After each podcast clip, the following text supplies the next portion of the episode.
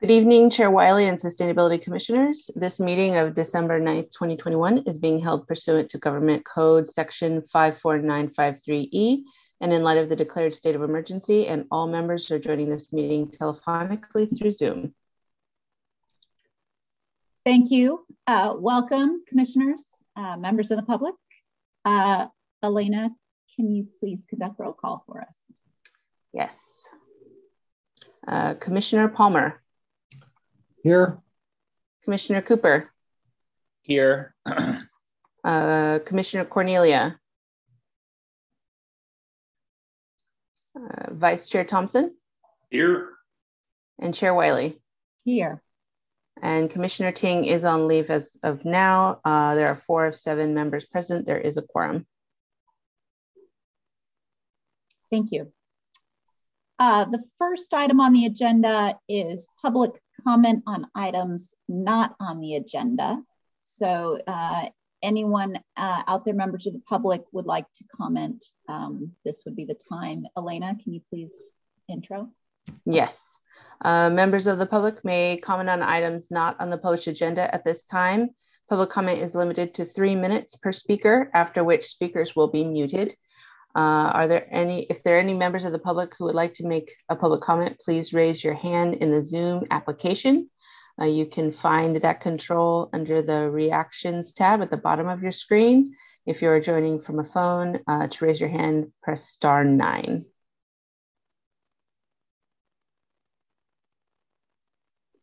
Alina, Elena, do you see the admit? Yes. Okay.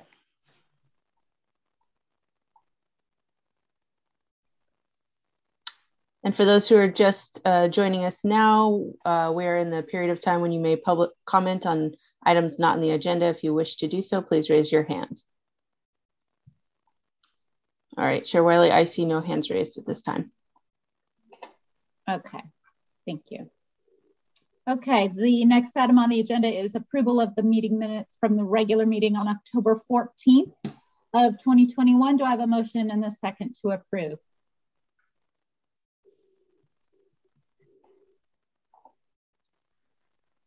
Can I get a motion to approve the minutes? I'll make a motion to approve the minutes. Can I get a second?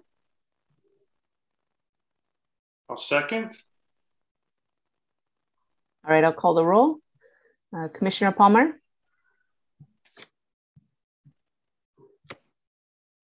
Aye. Commissioner Cooper? Aye. Uh, Vice Chair Thompson? Aye. And Chair Wiley? Aye.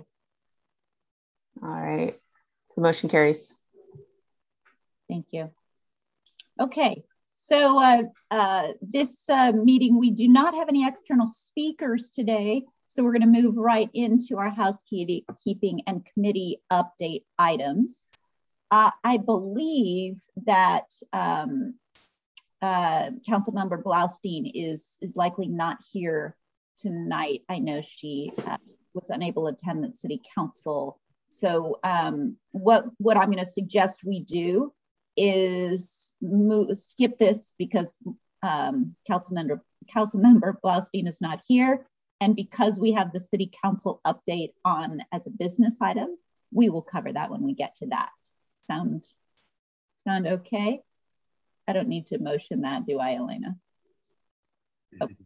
So moving on uh, to the waste subcommittee update, I'm actually going to um, ask Elena to give an update here because Elena has been, if you, if you recall, much of the waste work right now is is really in the implementation of SB 1383, the grant money that we secured moving over to the city, and then also, you know, separate project um, working with Greg and both both Greg Christie and Elena are here tonight and have been working together. So I would love to ask you all to take my spot on the housekeeping update to, to give us a waste committee update.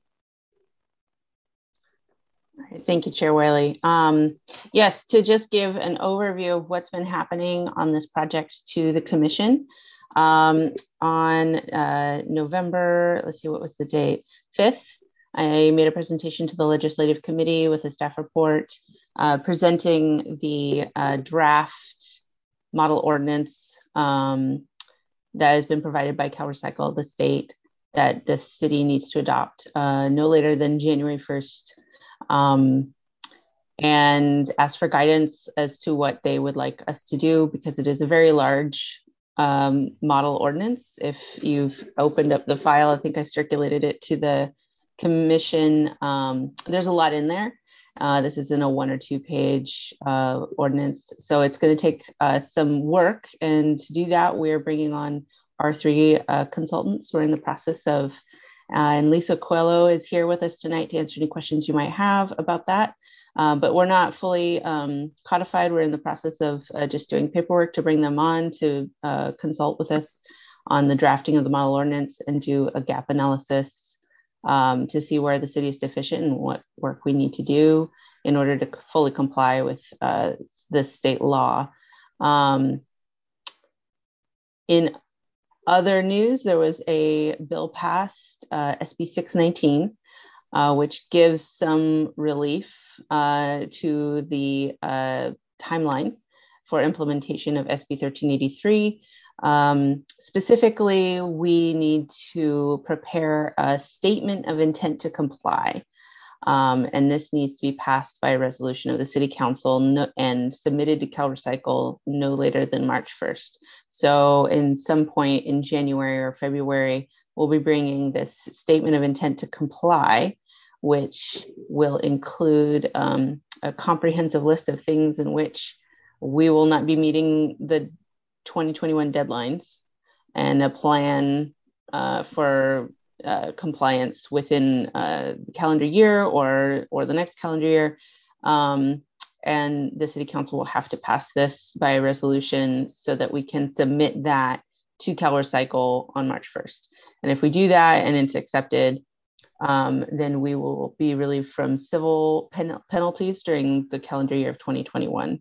Um, and basically, this is just to give um, you know the jurisdictions of California, many of which have been busy work, uh, working on COVID nineteen response, um, some some some uh, a buffer time if they're not fully on board uh, with all of the provisions of 1383. Um, and I don't know if Lisa, you can advise me to say anything more about that. Um, if you're you're a little bit more keyed in um, to the CalRecycle than I am.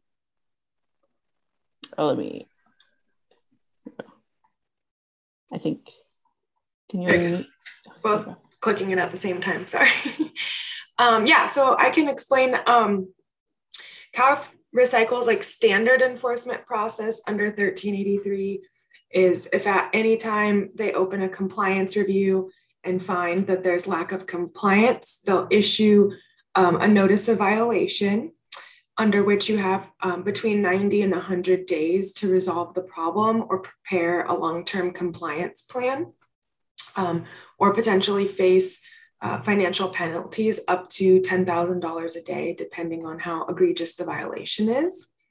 Um, and so, what 619 does is basically allow you to skip the part about getting a notice of violation and prepare your compliance plan and submit that as your notice of intent to comply. So it's got to be a list of detailed actions and the timeline by which you intend to comply. Um, and then what that does is that sets you up with um, like quarterly monitoring from CalRecycle to see if you're actually following your plan, you're on track.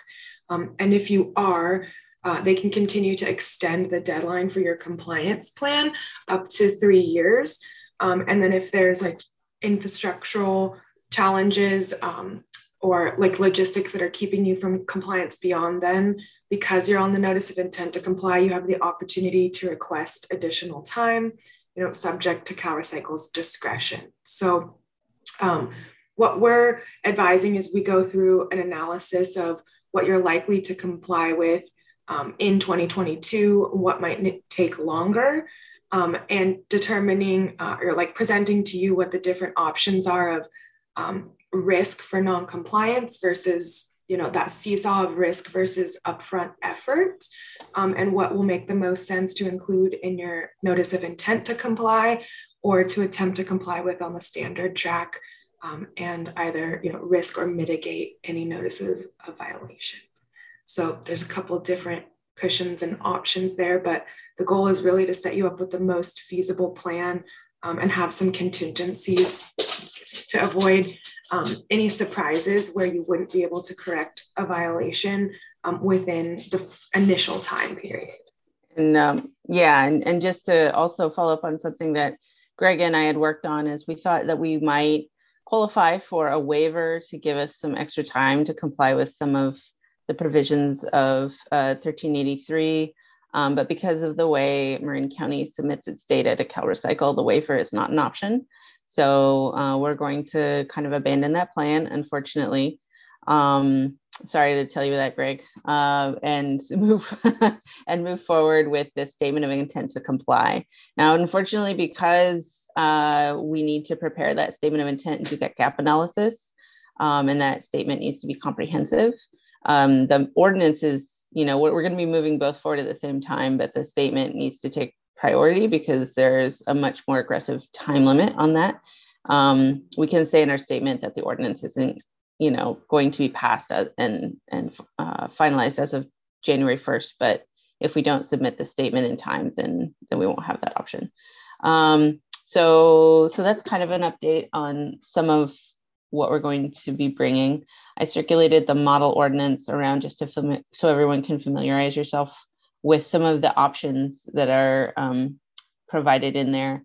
We're going to work with R3 uh, over the next month, month and a half, and then bring back an actual prepared draft, uh, finalized uh, ordinance for the Sustainability Commission to review. Uh, and the Legislative Committee has asked that um, uh, the sustainability look over the ordinance before it goes to City Council. So just something to prepare yourself for. Um, at this time, does anyone have any questions that I can answer about where the process is at? I do. Um, so R3, you're working with R3 really on this, this big lift of figuring out the first step. Then you're to bring in the the Envirolutions piece, which is you know the the other grant the the grant money that we secured from the zero waste, and that'll be more the hands-on implementation stage. Is, am I correct?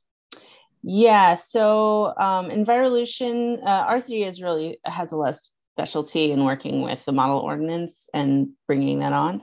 And R3 or in uh, Envirolutions is going to be doing a lot of our on the ground education and outreach to um, uh, to to our tier one uh, customers. So businesses that have to have a model, uh, have a food recovery agreement in place that have to separate and provide composting to their customers, mm-hmm. um, and multifamily uh, apartment building um, in in Sausalito. So there there are some um, groups that have to comply as of January 20, uh, 2021 or 2022. So excuse me, and they're um, as of January 2024, tier two uh, generators uh, compliance kicks in.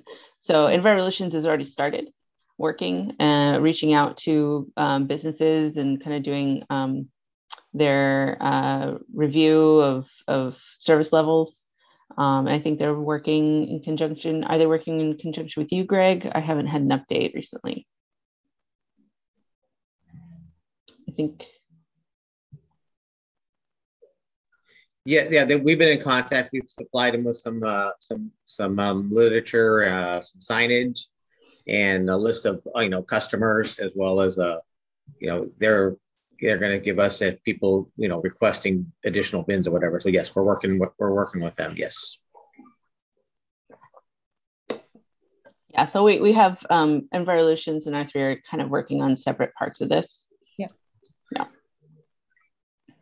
And then uh, my my next comment is not a question. Well, I guess it is a question. The the email that I think all three of us got from the county uh, yesterday with the the great news that the county has procured Recyclist software and will be providing that um, to all jurisdictions. That, uh, Greg, Elena, I can assume comes as welcome news. It does. And uh, I've been talking with the county, so I knew this was coming. So um, we were looking into how we were going to comply, how we were going to perform our reporting. But Recyclist is a uh, software package that is set up to do the reporting required for uh, 1383. And um, the Marin County JPA uh, has decided to purchase it and purchase it uh, on behalf of all the cities. So we will have access to that.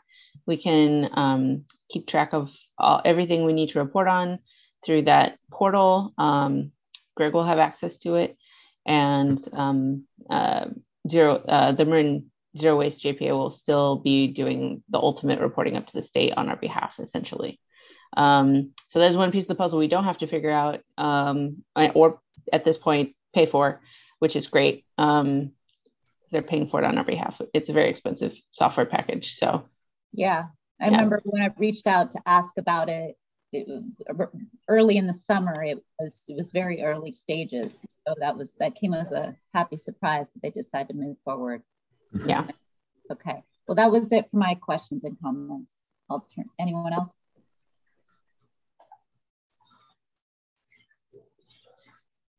Okay. Um, and I just want to say if anyone needs me to do um, a more robust presentation on this topic, I've prepared uh, some um, PowerPoint presentations and I can do that.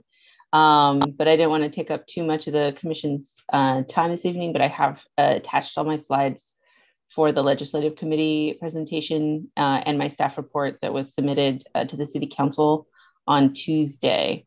Um, so all the attachments are in the city council agenda from Tuesday if you want to go and research this topic. But we'll be going over the model ordinance a lot more in depth in January and February, I assume. So this is just background and uh, for for the upcoming conversation. Yeah, thank you. And then I think I sent you an email today. I think this, you know, having this on the agenda as a business item for um, for January is now the right time um, because we're ready. We're ready to start thinking about implementation and outreach, uh, implementation, imp- implications, etc. So Great. All right, if there are no other questions for Elena, Greg, or Lisa, we'll move on to the next housekeeping item. Any other questions? Okay, next housekeeping item is public outreach. That's me. I'm going to keep it short and just say that um, uh, we are going to be doing some, you know, it's been a slow, other than, you know, getting things in, in currents when needed, and, and it's been pretty slow. We, we used to rely on in-person events um, as of now, I haven't heard any last minute changes. Um, the Sausalito Women's Club um, event that they do for the holiday called the Green Holiday Fair will have a sustainability theme this year.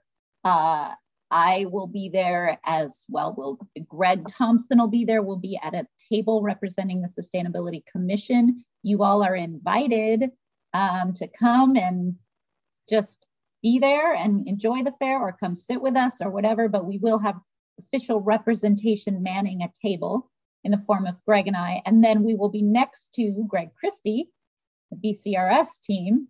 I don't know if Kim's, Kim's coming or not. Um, Greg, with your with yes, with, yes, yes, yes. We'll, Greg will be bringing some giveaways, perhaps, um, and uh, we right. look forward to just being together and and talking to the community about anything sustainability. Um, so um, yeah, that's that's an opportunity to be there together or to to be joining us at the table. I just want to let you know that that is happening, uh, and I do have a flyer, uh, Elena, that I'll, I'll, send you. Maybe you can distribute to the com commission just so you have the details. Um, I think that's all I'm going to cover on outreach tonight. Any, well, any what was the date? Remind me the date again this Sunday, the the, the 12th. Oh, okay. I want to that uh, is that uh, from three to five. Three to five, yeah. Yeah, three to five. Okay. Um, so uh, next up, uh, David, do you have any comments uh, in your role as equity liaison? I don't. Um, though we you know, I think depending on how we think about equity, we did have a presentation that, which was the women's club, and we had a lot of representatives from other um, cities and, and other areas in Marin to do sort of a report card. And I think the takeaway from that is there is great progress. There's great sort of res- resolution around sort of checking off some of the box of sustainability and the other types of climate initiatives and energy efficiencies and waste. And I think, you know, from a community equity sort of outreach and, and, and sort of liaison um, to our broader sort of community at large, um, it was a really terrific event and well attended. And we were able to, to sort of compare notes around how we're all doing here in the in sort of the Marin County area on these topics, how each individual community is, is executing around their plan and what they're doing in collaboration and cooperation and how they're reaching into their their sort of residents and and educating and so forth. So um, I'll take that as a as an equity win um, to hear that we're all sort of working and paddling the same direction. And David, what what was this and when was this? This was the re, uh, report card um, I'd have to look at my notes to see this, but there was a, a, a panel that was put on by, I believe, the Women's Club, and it was the, the report card. Was this the League of Women's Voters yeah. event? Yeah, yeah, uh, yeah, yeah, yeah. Though, okay, so when we, Greg and I were both on vacation, and right. that, um, yeah. Oh, yeah. great! I did. I didn't realize you were going to that. I'm so glad that we were represented. Yeah, yeah. yeah. So I'll take that as an equity win, um, because ultimately, what it did show, and we did try to communicate, is that all of our communities are working in sort of common, um, in unison uh, around our particular um, needs. Um, Sausalito having one of the larger context needs, which is around potential sea level rise or, or flood or so forth, that maybe Fairfax doesn't worry about. Um, but it was a great way with which to um, sort of coordinate around the different um, efforts that these individual communities are doing in unison around a larger effort. Great. Oh, great. So glad you, thank you for attending on our behalf. Yeah, it was super. Great. It, it will be the last one. I think there was a, um, the league is no, no, longer doing these sort of um, community efforts.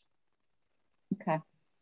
Um, I did have one um, equity comment, but I'm actually going to hold that for the city council update because it was it was sort of in as part of the city council um, public comments, I just wanted to raise something. Um, so I'll hold on that. Um, next up, housekeeping, Greg with Marin County Liaison. Any anything there? Yeah, quick update. Um, there is an ongoing collaboration uh, under the Drawdown Marin initiative with sustainability, you know, representatives from the different jurisdictions, and so I'm part of that and that they we were meeting monthly. And in the last meeting, um, the group determined that its top two priorities are transportation and energy, our biggest emissions, 90%. Uh, so that's good news because now we will be collaborating going forward on um, you know the the priorities and actions that the county and us as you know different different sustainability commissions need to take. And so we will be informing it as well as taking input from it um, and helping uh, to move those two forward as a county-wide uh, you know type of initiative. So that's that's the update. I'm also involved in a couple other squads as as you know mark is as well. And so um, that continues to inform you know the priorities and how we want to move forward with those priorities. Thank you. Um, we'll stick with you greg and, and mark with energy subcommittee update.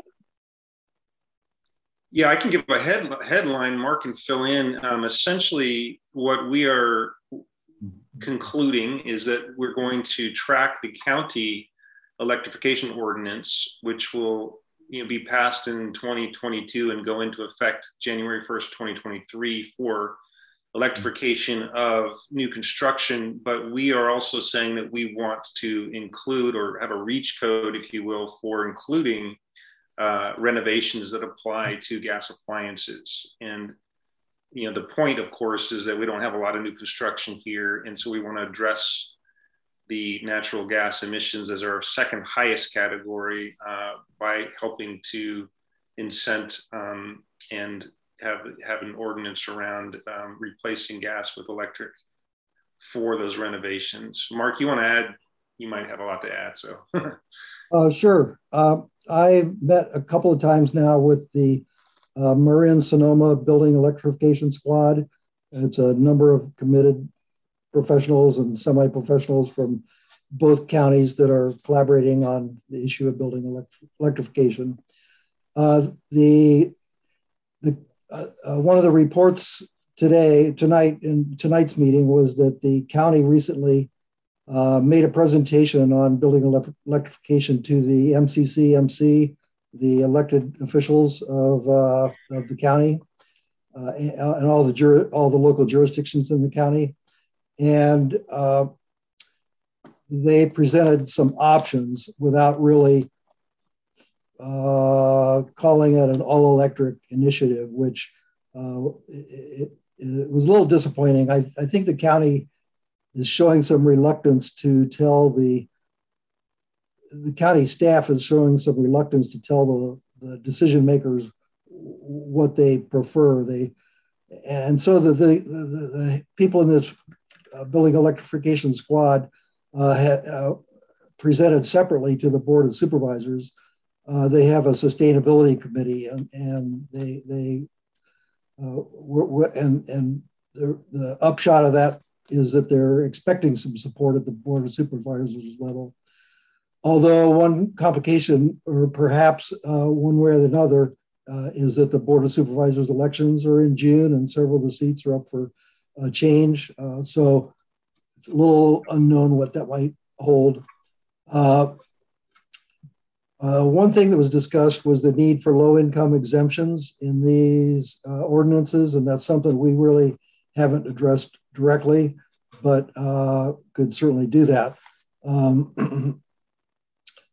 and another point brought up was that the CPUC, the California Public Utilities Commission, is now in the process of eliminating contractor subsidies for gas infrastructure appliances. So, you know, heretofore, uh, contractors have uh, reaped a lot of rebates from the, the state for installing gas infrastructure, and it looks like those those incentives are be going away.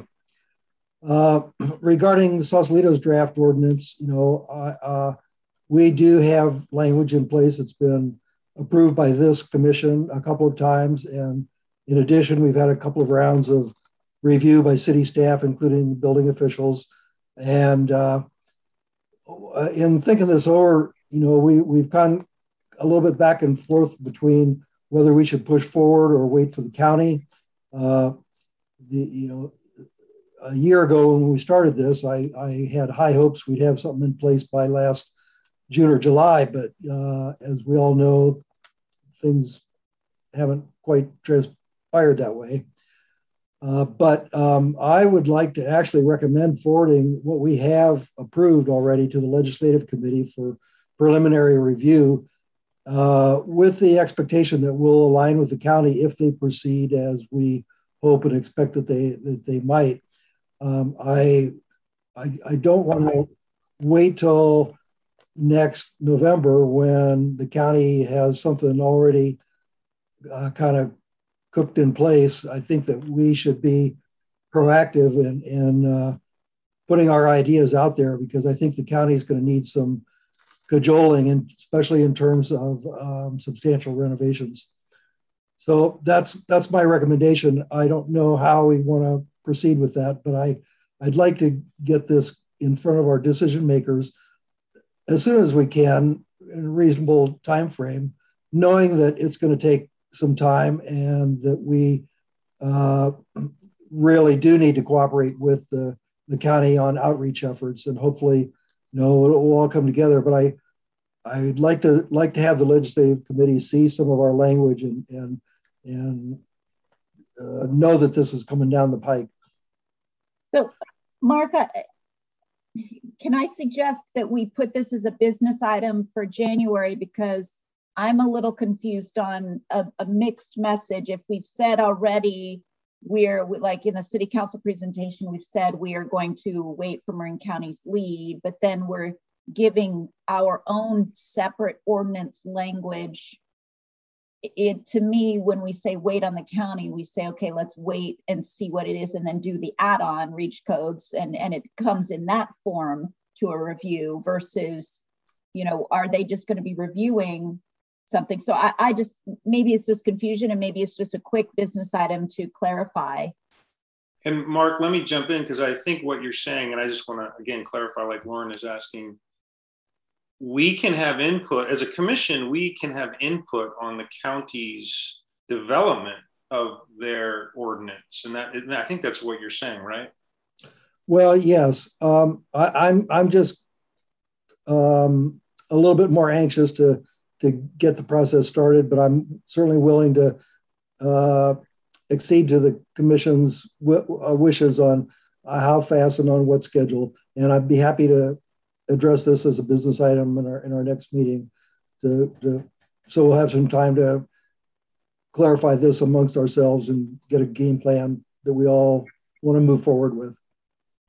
Okay. Yeah, that sounds good. Yeah, and I I, I feel like it's helpful just having talked to other folks in other commission jurisdictions and in uh, it's going to be helpful for us to have input on anything and everything that the county decides to do. And so I think that's a good idea, but we'll, we'll make this a business item in January. Yep. Okay. Um, anything else, Energy Subcommittee?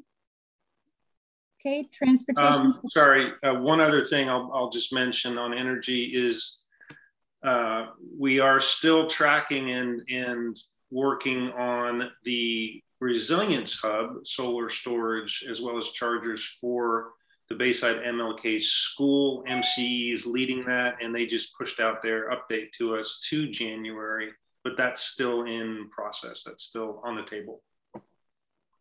So we'll hear about that more in January.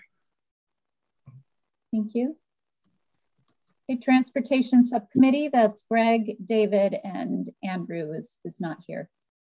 Um, all right, so I'll jump in with a, a, another sort of headline on the transportation. You know, we again we've got transportation and natural gas, methane gas is our two highest priorities for emissions uh, together at over 90%. So that's such a focus for us. And on transportation, um, we also have a county-wide initiative happening. So we're tracking that. And this is the EV readiness plan that the Marin Climate and Energy Partnership is funding and is developing. And uh, we expect to see a draft of that in January. And the Transportation Subcommittee will review that and have input. And our expectation is that we, you know, we as the as Sausalito will will track that plan when it's final, which will be sometime later next year and as well as the transportation subcommittee may have additional direction for the city depending on what that plan is saying to us. So in other words it's the county plan plus the commission's recommendations that we expect to to finalize as the recommended plan for ev charging network and infrastructure for sausalito um, there's other items in the general plan that are approved under transportation um, like promoting EVs, um, you know, obviously public transportation, things like e-bikes and using less, you know, personal vehicles, et cetera. We have not jumped into those yet because we want to, we've wanted to deliver this public charging network plan first, but, um, you know, Dave may have more, more to add here.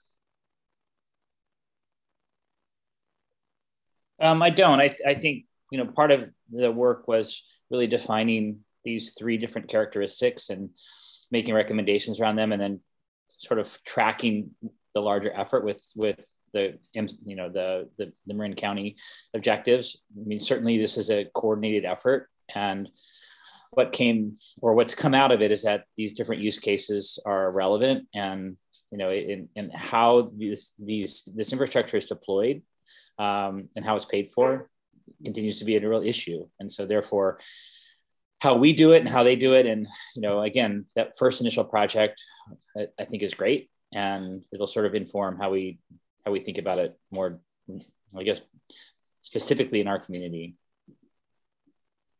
Yeah.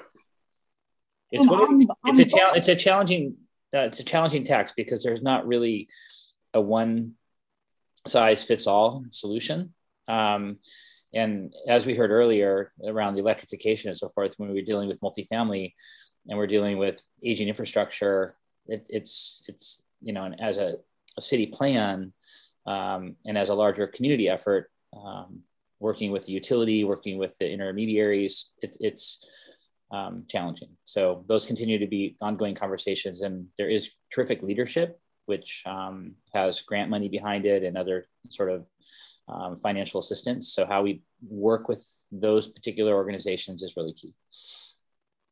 Yeah, and on both the transportation and the the energy piece and grants and money. I, I don't know if you all have seen because it just came out yesterday, but the White House came out with their their executive order um, that's you know coming out of COP and and those commitments. They have their executive order catalyzing America's clean energy economy through federal sustainability. So the focus is on the, the, the federal government and the buildings, but they have all the the pieces in there that we are addressing right in our world. So you'll see a lot of patterns in the California, the California executive order. You're seeing similar language, but 100% zero emission vehicle acquisitions by 2035 for the federal government right. says, says that you know you'll probably start seeing more of that.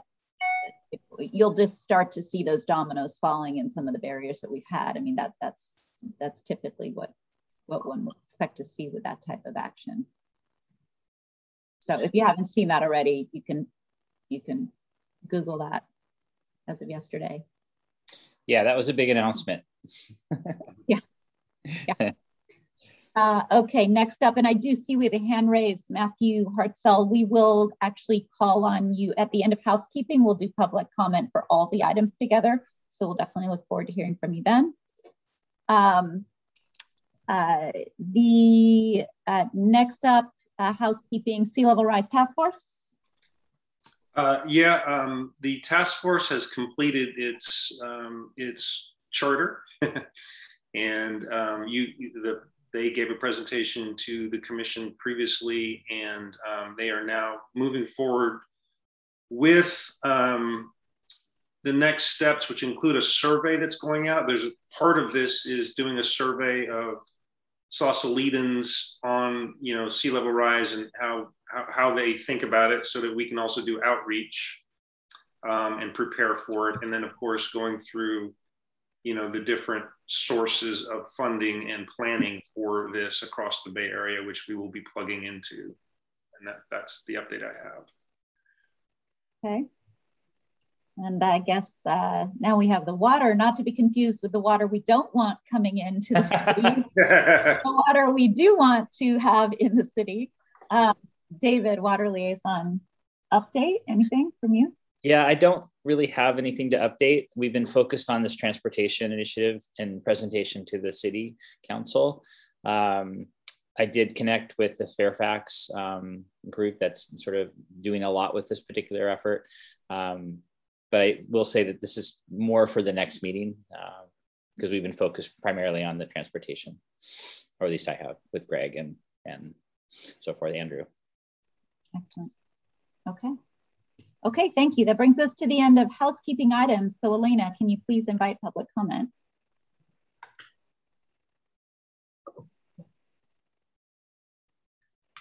Yes.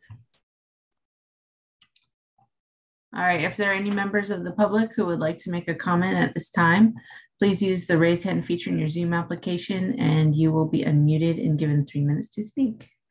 And so far there is uh, one person with their hand raised and you are unmuted, Matthew. So please go ahead. Uh, good evening, uh, everybody. Good evening, chairmans. Uh, my name is Matthew Hartzell. I'm the Director of Planning and Research at WTB TAM.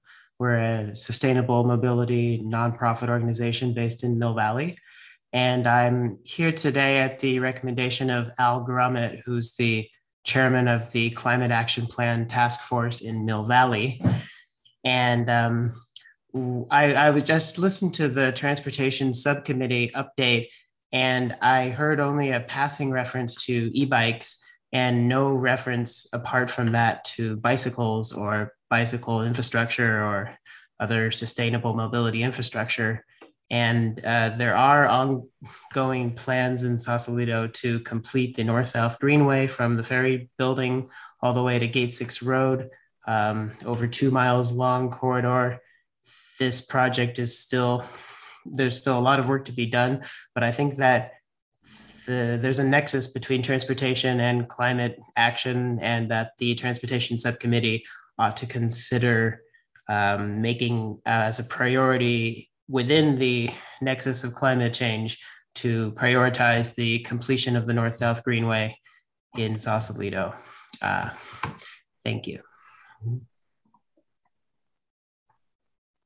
Thank you. Yeah, um, agree. And we have a um, separate commission here on bicycle and, and pedestrian stuff, and they're the they're the leaders on that for Sausalito, and we are happy to to support that, of course.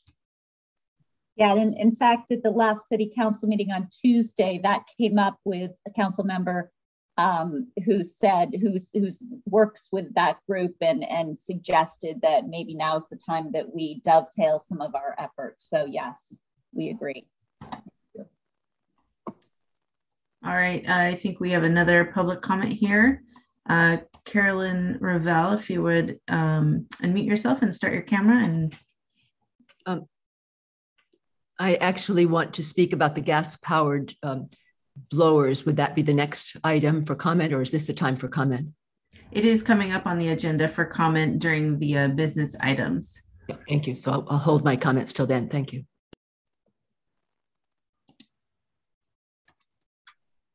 Okay, I see no other raised hands at this time.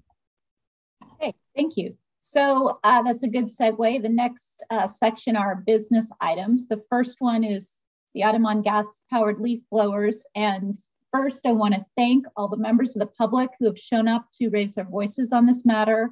Um, I did, uh, and, and, just comment too, I know that, that a lot of you sent in emails um, the, they're through, I don't know, some sort of technical they were coming directly to me uh, and some of the city council. So I did my best to forward everything um, to the city. I think I got everyone, maybe some last minute ones today. Um, if you don't see yours in the agenda, um, please send again and we'll get it in there after the meeting. Um, I read through every single one. I hope I replied to most of you. Just can't thank you enough for really, you know, raising your hands and your voices. Um, I did read uh, your comments. I also did a, a significant amount of look at, at, research just in general, but also uh, took a look at the history of this topic in Sausalito because there is a history. So I'm first um, would love to share with you a presentation that I put together to give some context to the discussion that I look forward to having. Uh, so bear with me just a minute while I share my screen.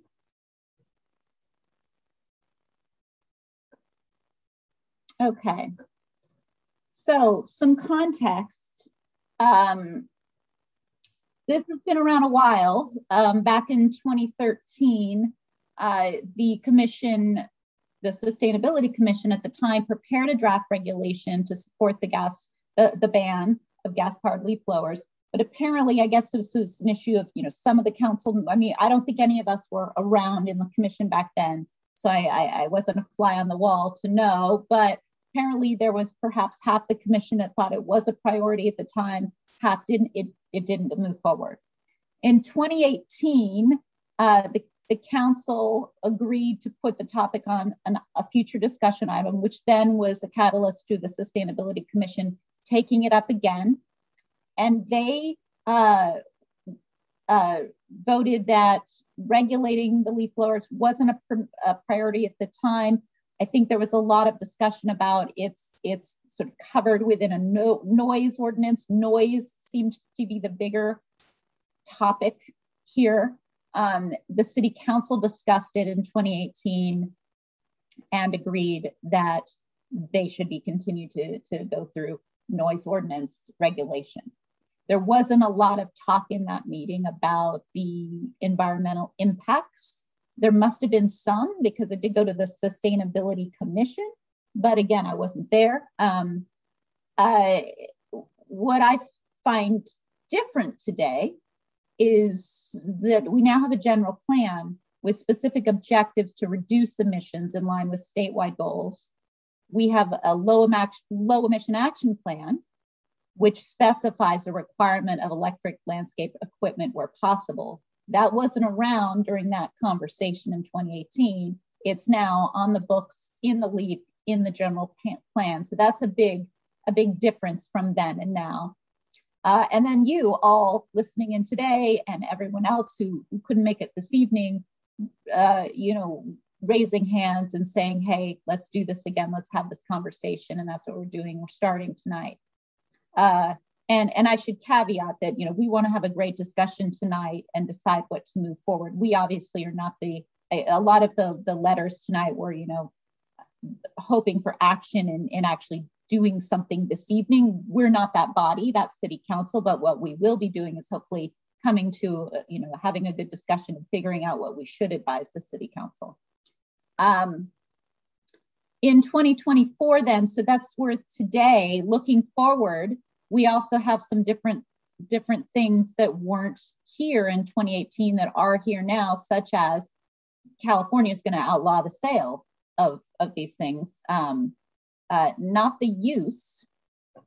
However, just today, uh, there was a press release that literally came into my e- email box 10 minutes before this meeting. Uh, I have a link to it in the next slide.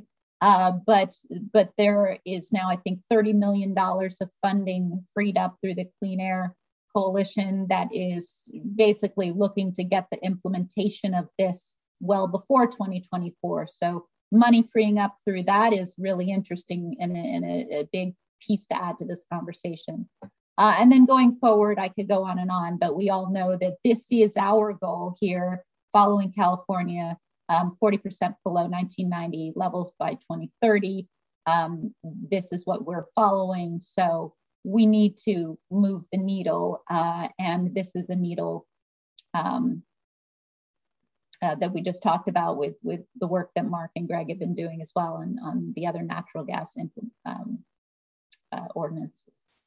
Uh, okay, so so moving forward, and and this is just a, a long-term goal.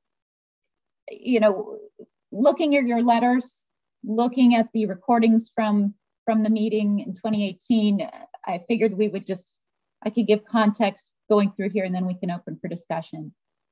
Arguments for banning the gas powered leaf blowers seem to coalesce around um, this, this main piece here the emissions, the pollution. Uh, the best selling gas powered leaf blower for one hour emits the same amount of air pollution as driving a Camry from Sausalito to, to, Denver. I think I pulled that off an article in the San Jose Mercury News, and several of the, the letters had similar, uh, quoted several similar articles with similar stats. I think it's it's pretty clear that this is a major polluter, not just noise, um, and not you know in in, in multiple um, different uh, pollutants involved in these things. Um, so that's the obvious big one. Um, we already talked in the timeline about the ban of the blowers, not the use. This press release today from it's ccair.org. Um, you can read all about that, but here a quote is basically an initial state budget allocation of $30 million will accelerate the turnover of commercial landscaping equipment well in advance of the 2024 implementation. So I think this is all good news. Um, the uh, general plan we talked about in the timeline, we have our target, um, and we should be considering everything when when thinking about what we're going to do to reduce, um, not just the, the pieces that we happen to be taking up at the subcommittee at the time, but all these ideas that come in from the community. Um, despite previous decisions to leave it contained within the noise ordinance, the community continues to request action. I think that alone is something we need to pay attention to. Um, that's not that decision was not satisfactory to the community, so it's our responsibility as the commission to open up the discussion again, and that's where we are today. Um, Some blowers produce more than the noise ordinance allowable decibels of sound, according to um, what, what became a very big deep dive a few hours into this on my Saturday morning. It was I learned more than I ever thought I would about these things. Um, but uh, that was interesting to me because apparently the noise ordinance we could be dealing with the fact that they're actually louder than they're supposed to be. Other communities in Marin have already banned gas powered leaf blowers, restricted them. I think one of our community members um, who sent in a note, um, uh, I didn't realize Mill Valley, I think, has had it in effect since 1993 uh, back then for noise. But I thought, well, we certainly have data uh, and a neighboring city and others that it, you know anecdotal or real data on how was the transition you know how did it affect your landscapers? Um, were there negative effects? I think that's that's useful if we do move forward um, in useful information to get.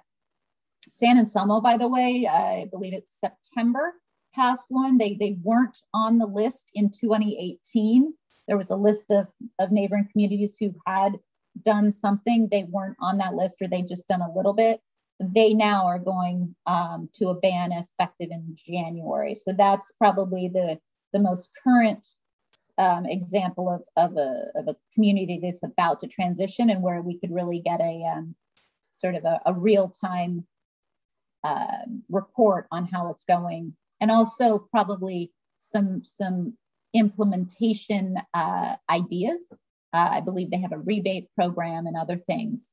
Um, one of the comments, uh, I don't know if you're on the, uh, on the line here, but uh, one comment I thought was really interesting is residents don't really feel empowered to ask landscapers to stop using gas powered leaf blowers. Um, and that ordinance would give them, make them feel empowered to say, listen, I, this is an ordinance. Can you please change your equipment? They don't feel that empowerment now. Um, and then this last bullet point is really coming from Tuesday night when we asked the city council to support us bringing a climate emergency resolution, resolution in 2022. This is something we talked about at city council or in the commission um, several months ago. We agreed that the next step would be to ask uh, test the waters in our presentation to City Council. Would you allow us to do this and bring it to you in a consent calendar item? And I'm pleased to say that they said yes. They were supportive of us doing that. So, so that will be an action that we take. So if that happens and they it moves through, they they go for it, we will have a climate emergency resolution passed. And that, that provides leverage for communication of required changes such as this. So there are a lot of arguments for. I think most of what I ran over wasn't even really an argument in 2018 because it's backed up by by uh, uh, new regulations, etc. On the arguments against, um, the main issues that were brought up at the time, there was a concern about fire danger um, if a ban on gas powered blowers would increase cost to residents and cause them to cancel maintenance. This was sort of the biggest thing that I found in the research that the, the change could result in higher costs for landscapers if landscapers are doing this work. And uh, especially it was cited, you know, with, with some of our fixed income senior members of the community who are um, using landscapers to clear gutters and, and clear yards. If they cancel that, would we have leaves piling up? Would we have fire danger? That was a big, big point. Uh, Council Member Ray Withy uh, was speaking um, mostly on this topic back then, and that was something he raised. Um, again, in that same conversation, um, the, the implementation, imp implications for the city uh, and if that ban would apply to them or not, because the gas powered leaf blowers, there was an assumption that they were more efficient, quicker, and the city might potentially have to add an entire full time employee to keep up with the maintenance of the parks that would be required. That was a concern. Um, enforcing a ban, a ban could be problematic. This is an interesting one because currently the noise ordinance, you call a police hotline, they respond. Would they have capacity to respond to that? How, you know, would you be, if you weren't complaining about the noise, if, if and you're complaining about gas, if the noise wasn't high, and are they going to be going out on site to to find, oh no, that was an electric one? You know, how, it's it's just a problematic topic that was brought up. Um, city staff uh, is an issue. Um, this is something that potentially could be in a, in a go away if what we asked at city council meeting the other night comes to fruition, which is actually having a, a staff, uh, a sustainability staff able to create processes and help figure out solutions to this. But right now, um, city staff is not currently available to prioritize finding grants or other options to set up that transition like the rebate program. Um, so, so if we did move forward, who's going to design that was the question. Who's going to implement that? And also similarly to structure, yes, to, to structure that plan and, and um, reference materials. And, and while you can lean on other cities for that, um, you know, lack of dedicated city staff on the topic is a tough one. That's what I came up with. Um, fellow commissioners, I invite you to comment, weigh in, add bullet points and, and your thoughts before we move to the public comment.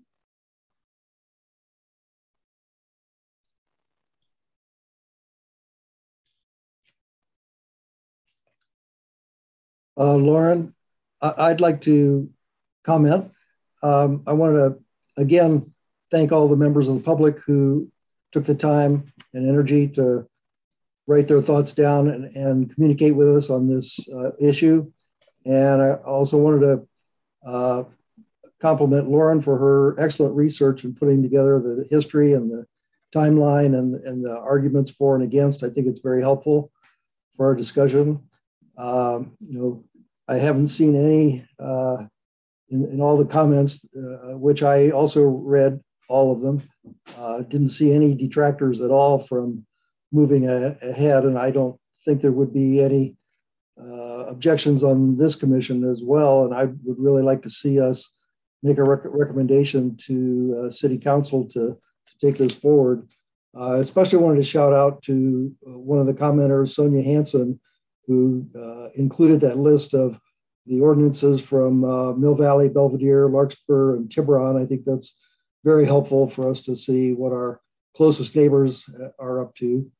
And uh, when I looked up Mill Valley's um, uh, ordinance, it's basically uh, one sentence that says, uh, it shall be unlawful for any person to operate a gas powered device to blow leaves, dirt, or other debris off sidewalks, driveways, lawns, or other surfaces within any area of the city, period. Uh, January 4th, 1993. Uh, let's, let's move forward with this, please. Thank you, Mark. Any other commissioners have comment? I'll just say one word, agree. Any other uh, comments from commissioners? I'll add that most of this sort of um, negative comment was back in 2018. Um, electric um, landscaping um, sort of implements have really come a long way. And we see electrification in so many things from bicycles to, to all sorts of appliances and so forth that we use regularly. And some of the arguments here were, were you know, appropriate for that time, but certainly at this, this time, 2021, 2022, um, these devices are so efficient and so sort of pervasive that I think it's really a reasonable sort of um, um, proposition to to sort of promote this particular type of, of transition, and um, it's it's um, I think very very important to to make make this recommendation. Thank you, David. I think I, we've heard from all of our commissioners. So um, I'm going to stop sharing my screen. And Elena, can you please invite the public for comment? Yes, if any members of the public would like to make a comment at this time, please use the Zoom application to raise your hand. If you're calling in from a phone, use star nine. Well, looks like we have three raised hands right now. We're going to start with Carolyn Ravel. If you would please unmute and start your camera. You have three minutes. Okay. Um, am I unmuted? Can you hear me? Yes. Hi, Carolyn. Hi, hi, Lauren. Um, I'm Carolyn Revelle, president of Sausalito Beautiful. Uh, thank you so much for your excellent presentation about the Sustainability Commission at Tuesday's City Council meeting, Lauren and, and Greg, and for including the issue of gas powered leaf blowers on the agenda for your meeting tonight. There are many reasons to be concerned about these devices noise pollution, air pollution with its attendant public health consequences, negative contribution to climate change, and more. A question before the Commission is how to create and pass an effective, fair, enforceable ordinance that will allow a transition from gas to battery powered electric uh, battery powered devices. Uh, in addition to the examples from local jurisdictions that I gather Sonia gave you, I urge you to look at the experience of Evanston, Illinois, where my sister-in-law Eleanor Revelle is on the city council. At this meeting on November, November 8th this year, their council approved a leaf blower ordinance, which has started the clock running for the eventual phasing out of gas powered leaf blowers. After extensive feedback from community members, including landscape businesses, the new ordinance amends the time and days when leaf blowers may be used, sets a fine structure, establishes penalties, and calls for a transition from the use of gas powered leaf blowers to electric blowers effective April 1st, 2023. I believe the key to acceptance of a new ordinance in Sausalito will depend on similar community outreach. I recall you conducted such an outreach to local businesses when you developed the single use plastic ban ordinance. Among concerns to be resolved will be enforcement, including consideration of how much and who pays the penalties for noncompliance, that penalties apply to the employer rather than to the poorly paid maintenance worker. In Evanston, members of the City Environmental Board brought the proposed changes to the council last year in line with their climate action plan. A follow-on leaf blower working group identified the need to budget for enforcement personnel and recommended sustainable landscaping education and communication with residents, landscape contractors, and local businesses that sell leaf blowers. As you're the commission charged with implementing Sausalito's climate action plan, I am confident you will continue to explore this important issue and come up with an excellent a recommended ordinance. Thanks so much. Thank you, Carolyn. All right, next we have David Sudo. If you would unmute your um, self and start your camera. Good evening, uh, Sustainability Commission. Um, thanks for putting this on on tonight. Uh, I I think I did a bunch of research when this came between before City Council uh, previously, and uh, like Lauren mentioned, I think many or all gas blowers probably violate our noise ordinance. We have one of the most robust noise ordinances, I think, in the county. But unfortunately, I think pretty much anything that's not a binary choice, um, anything that requires a measurement, is pretty much unenforceable, and that's why we uh, nobody's using the ordinance right now to enforce gas blower restrictions, other than whether it's you know within a permissible time period. So, I think any ordinance needs to have kind of a binary um, effect. Either it's allowed or not allowed, and there's no wiggle room.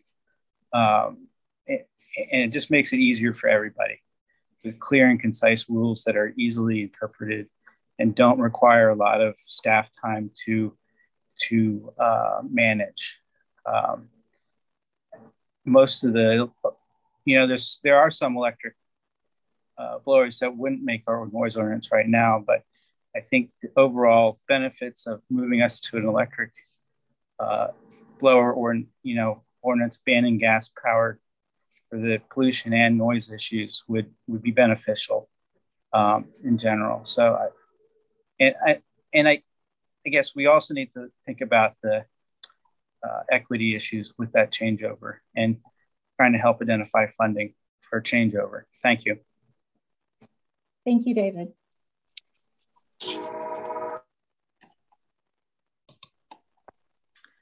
All right, next we have Clint Wilder. If you could unmute and start your camera. Okay. Good, good evening, everyone. And um, I want to uh, thank the commission for uh, taking this up and uh, thank Chair Wiley for that really good uh, timeline to kind of put this in perspective.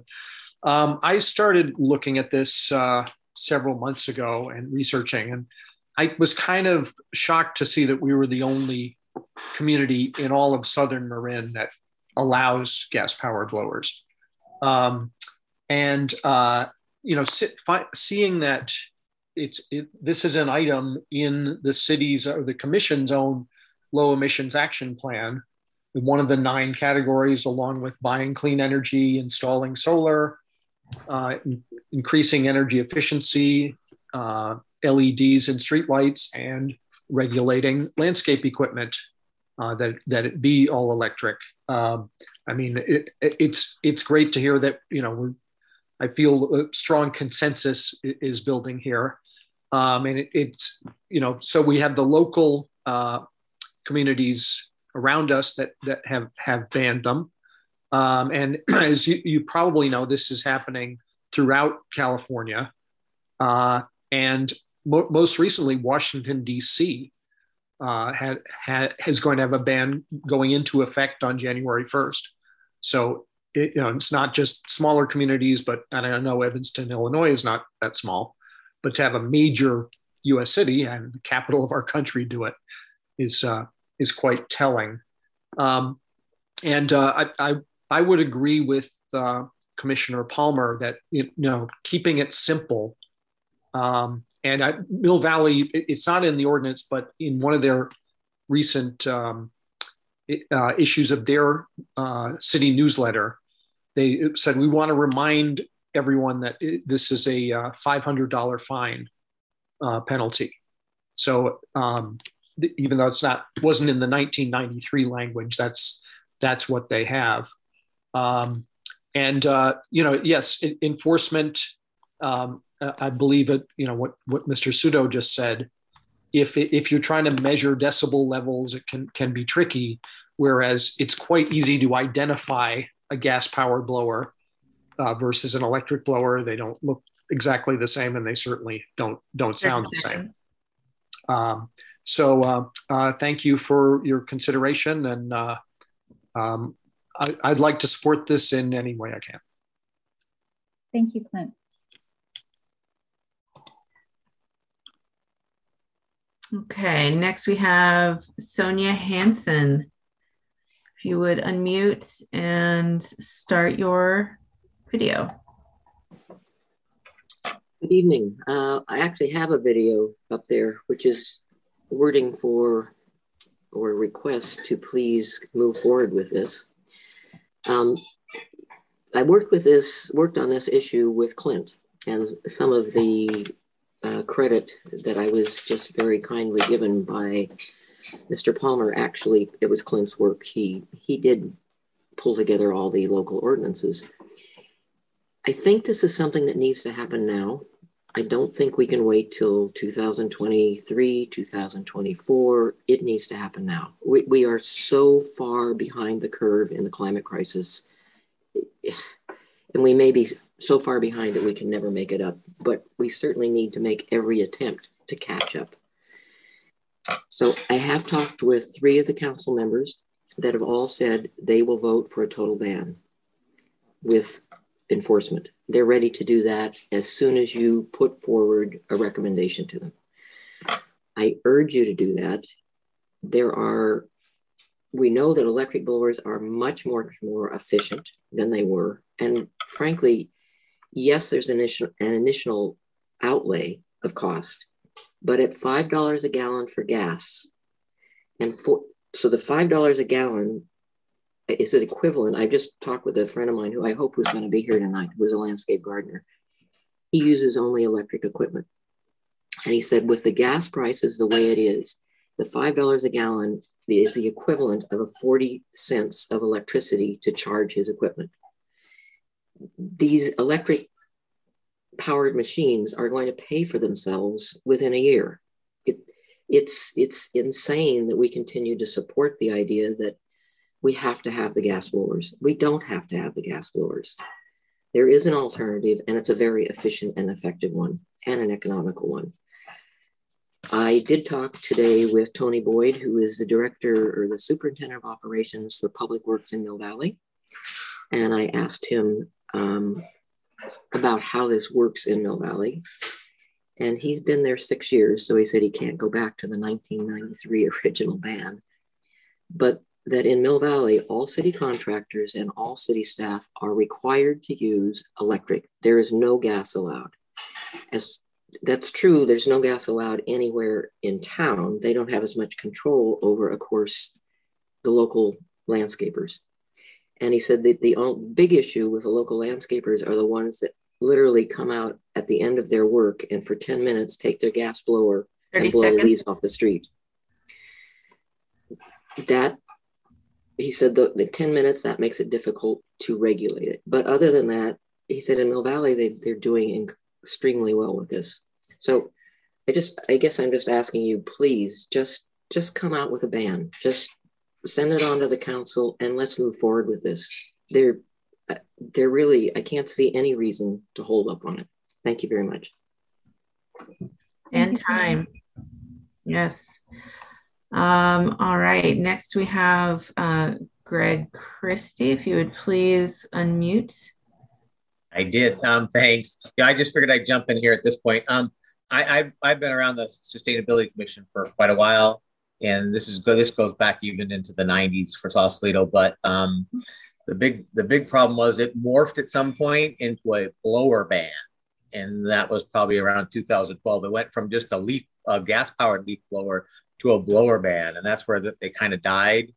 Um, it came to with the commission a couple of times, and I don't know when that happened, but we do the maintenance for the downtown area and we started with and this is in the 90s we started with a couple of gas blowers and nothing but complaints um, and the commission was involved with us you know back then it was the waste management committee and they were kind of actively involved with us doing that. And we switched to, to electric charge up blowers in the late 90s and have been doing it ever since. Um, even you know some of the first ones that came out we would stage batteries along the way but now we buy a blower, we buy buy it once a year. The battery lasts six to eight months. Um, and we buy ones powerful enough to do it, and they think they do the job. We've had no problem with it. We've continued to do so, and it makes everybody happy. So I don't have any problem with with a, uh, you know, as from my experience in a commercial application using a a, um, a, a, a rechargeable uh, blower. So I just wanted to let you guys know that. Thank you, Greg. All right. Next, next we have Lorette Rogers. Hi. I want to thank you so much for considering this important ban. And I'm representing myself, but my husband too, Mike Rogers, and we've been property owners in Sausalito for 30 years, but we live in Terra Linda. I'm also representing uh, Flora Majora Rogers, who's lived in Sausalito for 90 years. Um, I'm a fourth generation Marinite, had family live on Angel Island, you know, work on Marinship and all around Sausalito. But it's only recently that I have been living in Sausalito part of every week. And as somebody who's lived in Marin my entire life, I didn't realize how rich Sausalito is in wildlife. Oh my gosh. I thought Terra Linda had a lot of birds and wonderful animals, but spending time in Sausalito these last couple of months, I've realized the richness of wildlife, the quail, the hawks, uh, fox, everything you, you all already know. But you can imagine how disruptive these gas leaf blowers are to us, but also to the wildlife, nesting birds. I mean, it's got to take its toll. You have to know that. So I just, so many good points have been made about the pollution, about climate change, um, about noise, but I want to speak on behalf of the wildlife too, to think about how we're doing this to blow a couple of leaves in the street and, and what we're doing to especially migrating species. As you know, Sausalito is very precious, Hawk Hill and all of that. It's actually a really unique place um, and an important place for wildlife to make it on their way to somewhere else or just as a place to live. So um, I guess I just hope, you know, Sausalito lead the way with the other communities and ban the um, gas blowers. And I'm sorry to say, but I'd be okay with banning all blowers just because I I hate the noise. I live in Terra Linda, and Thursday they blow over here, and you know Friday they blow over behind me, and you know Sunday they blow over on the other side, and I I I I just can't stand it. So um, anyway, I hope I hope that you uh, set the pace, and I hope San Rafael and Terra Linda follows you. So just wanted to thank you. Thank you, Laurette. I don't see any other hands raised. I just want to thank everyone again for your time and your passion on the topic. Um, it's really great to, to see all of this turn out and to hear your thoughts and, and put some faces to the names. Um, so I, I've been taking notes. I mean, I think there were a lot of other bullet points that we probably just added that would require multiple slides um, to even put down. I think um, you know, my opinion here is that I feel uh, that I think you who who was that you, David, that was commenting that the the 2018 you yeah the game has sort of changed now. Yeah, um, and, and, and kudos to Greg for bringing you know that up. That we've had these electric appliances for quite some time. And I use the phrase appliance because you know their equipment, whatever. Yeah.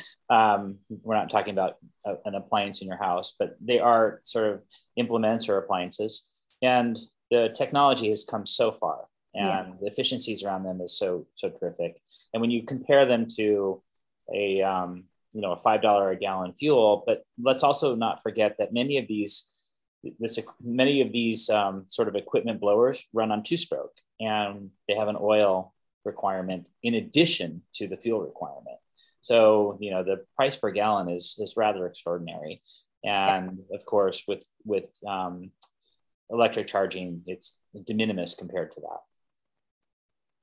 Yeah i found that statistic uh, from clint i think it was pretty pretty wild. The the and and what what I was hearing in 2018 was about how this would equate to landscapers not being having to raise their prices so much. I just think that it does sound like we are past that. My recommendation is for us to move forward with bringing this to city council. So I'll ask for everyone else's comments or ask someone to just go straight to move.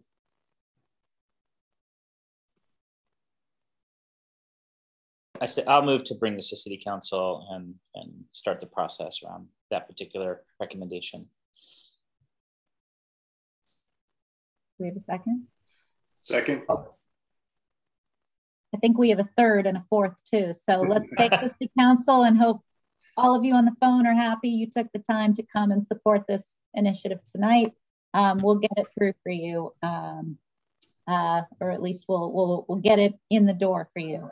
Um, and um, and you may get if we're preparing documentations, you might get an email from me asking for some of those good statistics you brought up. So appreciate it. Thank you. Um, okay, let's move on to uh, the next, which is our city council presentation.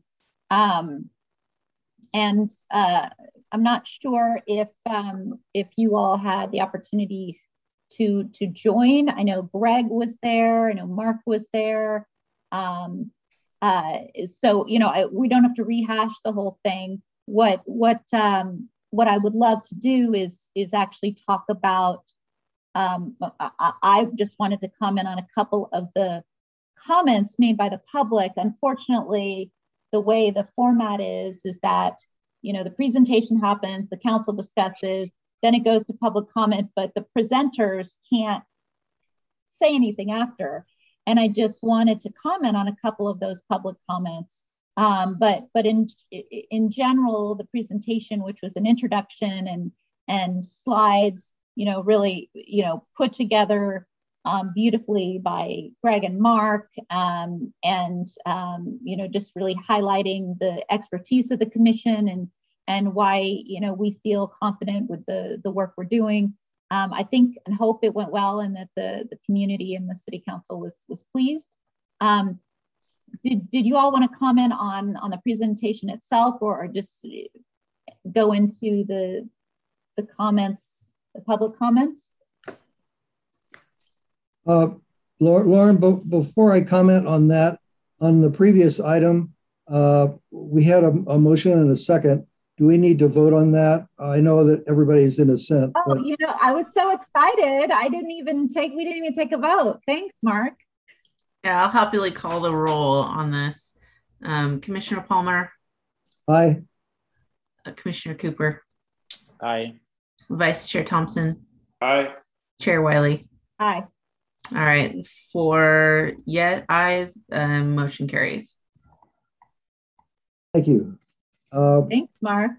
So you're welcome. Uh, so my comments on on the uh, city council presentation, I, I, I wanted to uh, publicly state that uh, I thought that Lauren and Greg did a really great job, and uh, what what I saw, um, even perhaps more importantly than our our the, the content of the programs we're working on is that it looks like we're making some progress on getting some a staff position uh, in place. And and I, I, was really gratified to see that uh, at least several members of the council seemed uh, supportive of, that. And you know obviously funding has to be identified and, and uh, uh, uh, other considerations but at least they're, I think, asking for job descriptions and wanting to, to at least start scratching the surface on that.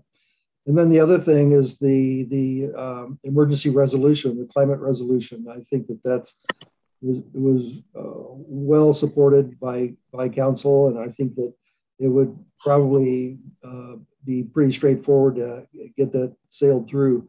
So um, thank you to both of you. I think that we did really make some progress there. And, and uh, uh on our EV readiness and uh, building electrification, uh, we didn't really get into a lot of detail there, but it seemed like we had tacit support for, for, for moving ahead on those initiatives.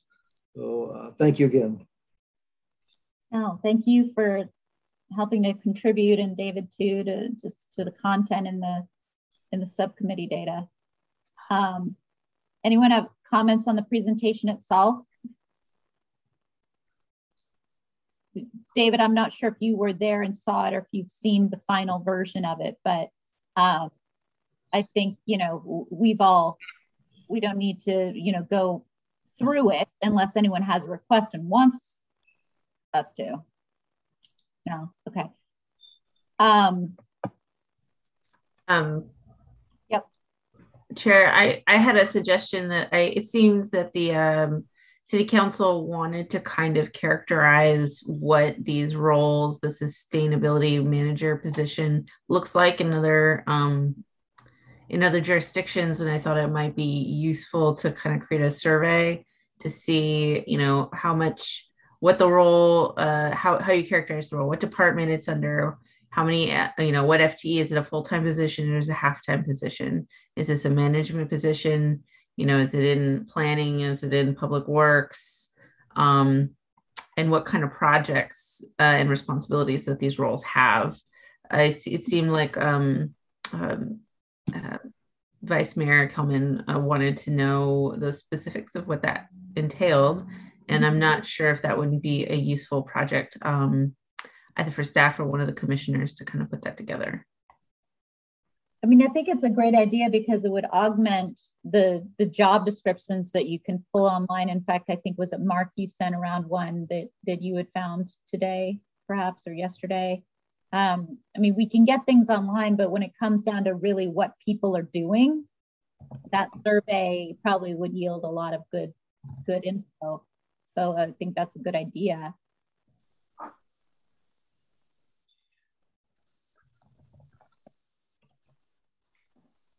See what I can do about getting um getting that up and running. Okay. Um, as far as the comments, I just wanted to, to call out a, a couple because I thought they were interesting. And had I had a chance to comment, I would have. One person said, uh, called out consumption. Uh, and I think that always needs to be, we know that, we talk about that regularly, but I think we continue to need to talk about this. Uh, we can reduce all day long, but uh, the fact is there's a consumption problem in the world. Um, that's that's sort of the the problem here, um, and we need to continue to uh, put forward that message of reducing consumption, not just reducing emissions. Um, it's it's very easy for people to point fingers at you know cities or corporations or whatever about what they're doing, but what do they have in their hands? What are they driving? What are they using to clean their yard? What are they using to you know clean their their their sink? Um, so I think there's a lot of work on consumption, uh, and this person raised this, I believe, with with just commenting about, um, I think just in general to the presentation. But I just wanted to vocalize that that that's we should be continuing to talk about that when we're when we're talking about our topics and um, not just about our emissions reduction. Um, the other thing uh, that I really want to call out was the equity piece. What I noticed unfortunately, during the meeting, when uh, the members of the public were talking about considering equity, when we're talking about things like gas bans, there, most of the comment was about a potential natural gas ban. And um, there were some people that were warning us to be very cautious about that. And then there were some that were concerned about um, equity and, and, you know, concerns which which made me remember the comments that I was making based on the research I did with um, the Greenlining Institute when we were first talking about this, and just making sure that you engage uh, a full uh, set of members of the public. Um, low income communities could be adversely affected. All those things we need to consider. So that was brought up, and it and I realized that we didn't have in the slide, Greg, that, that talked about our, our subcommittees with water liaisons, we didn't have equity liaison on there for some reason. It's just a typo, I think. Okay, yeah. So, um, you know, whether anyone would, would have picked that up or not, um, what I would have said had I been able to talk is we actually have, for that reason, we actually have a liaison um, element that we go over every single week to make sure with whatever we're doing, did we keep equity in mind? And I would say, you know, when we put together that recommendation for city council for the, the ban on leaf blowers, we need to have that piece in there to say, you know, what we've talked about, some of the points we've talked about today, um, just to be, be conscious of that and think about the members of the public that might be at that city council meeting hearing that, have we put that lens on? So those were the only two comments about the public comment that I wanted to make. Anyone else have any comments um, about that presentation?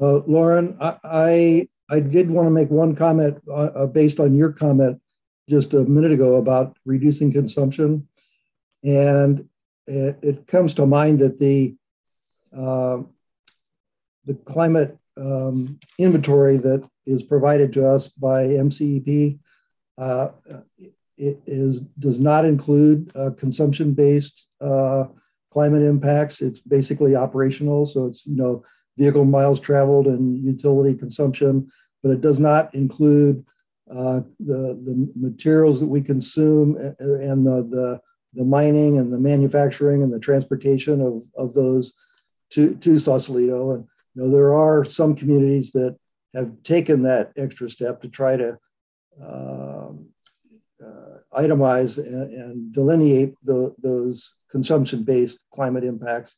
But in Marin County, uh, the the inventories that we're supplied with uh, and, and, contribute to uh, do not include uh, consumption-based climate impacts.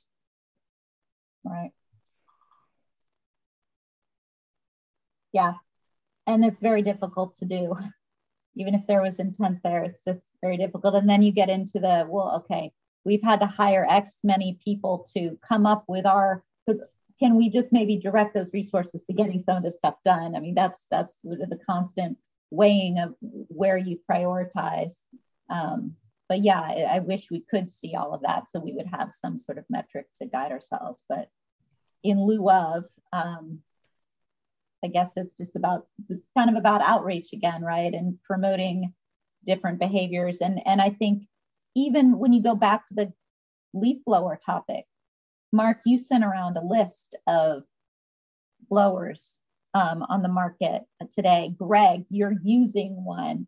You know, I think it's that awareness, right? That, you know, it's very daunting to think of behavior change when you're, okay, what do I start Googling what I use now? I don't know. But to get testimony from someone like Greg Christie, who has been using something for so long and substitute leaf blower for car or for whatever, that testimony, that community outreach, those that storytelling. Mark, you were you were sharing that with electric stoves the other day.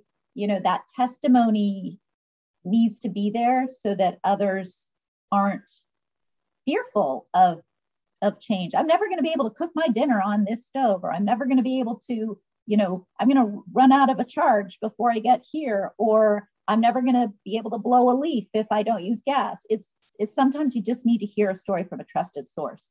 So I don't know how we solve that problem, but I think, you know, as we come together with a community, you know, with a feeling of um, unity on things and positive approaches to things rather than um, sort of pointing fingers, I think um, maybe we can have a success there going there together. All right, well, any other comments on the city council presentation? Okay.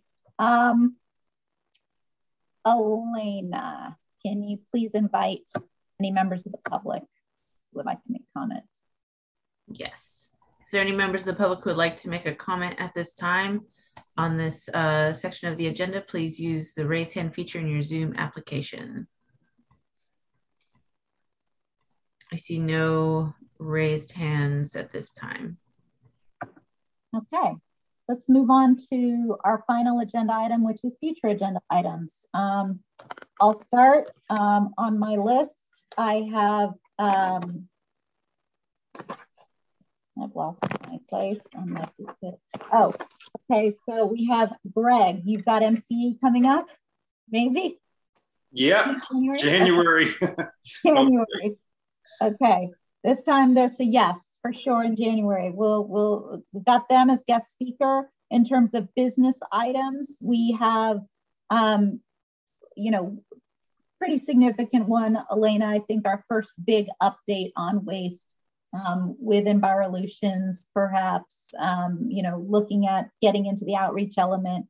We'll have just rolled into the first piece of it, really. So I think that's a really important one.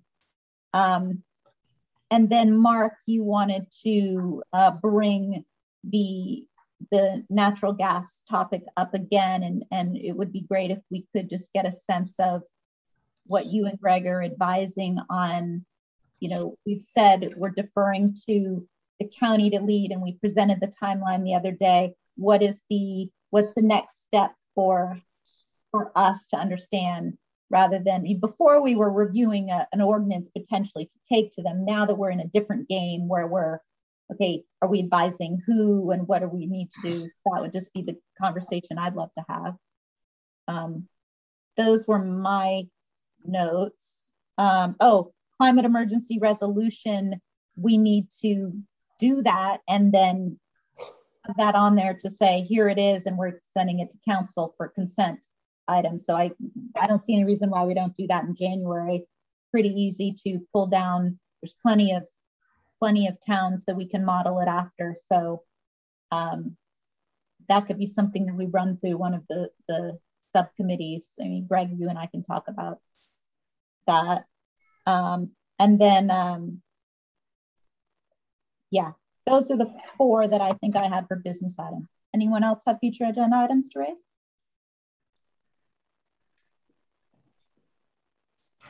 I have a maybe a announcement to make on behalf of um, Commissioner Lee. Um, she is planning on submitting um, a, a, resignation letter to the commission. Um, as soon as we have that, we will be submitting it up to the city council, um, and that can that can be formalized and um, the city council can pursue a vacancy, filling that vacancy. Um, but I don't know if that is uh, worthy of the agenda for next time, but I wanted to let you all be aware of that, that I'll probably put it somewhere on the agenda just so that it can be uh, read into the record. Thank you. We're going to miss her. Uh, okay, anyone else? Okay, well, um, think for the first time since I've been chair, you guys are actually going to get time back. So there you go. Uh, happy holidays. Um, I the time is 7:39 and we're going to adjourn the meeting. So the next meeting will be January 13th at 6 p.m. This concludes the meeting. Thank you, fellow commissioners. Thank you, Elena, and thank you, members of the public. I kind of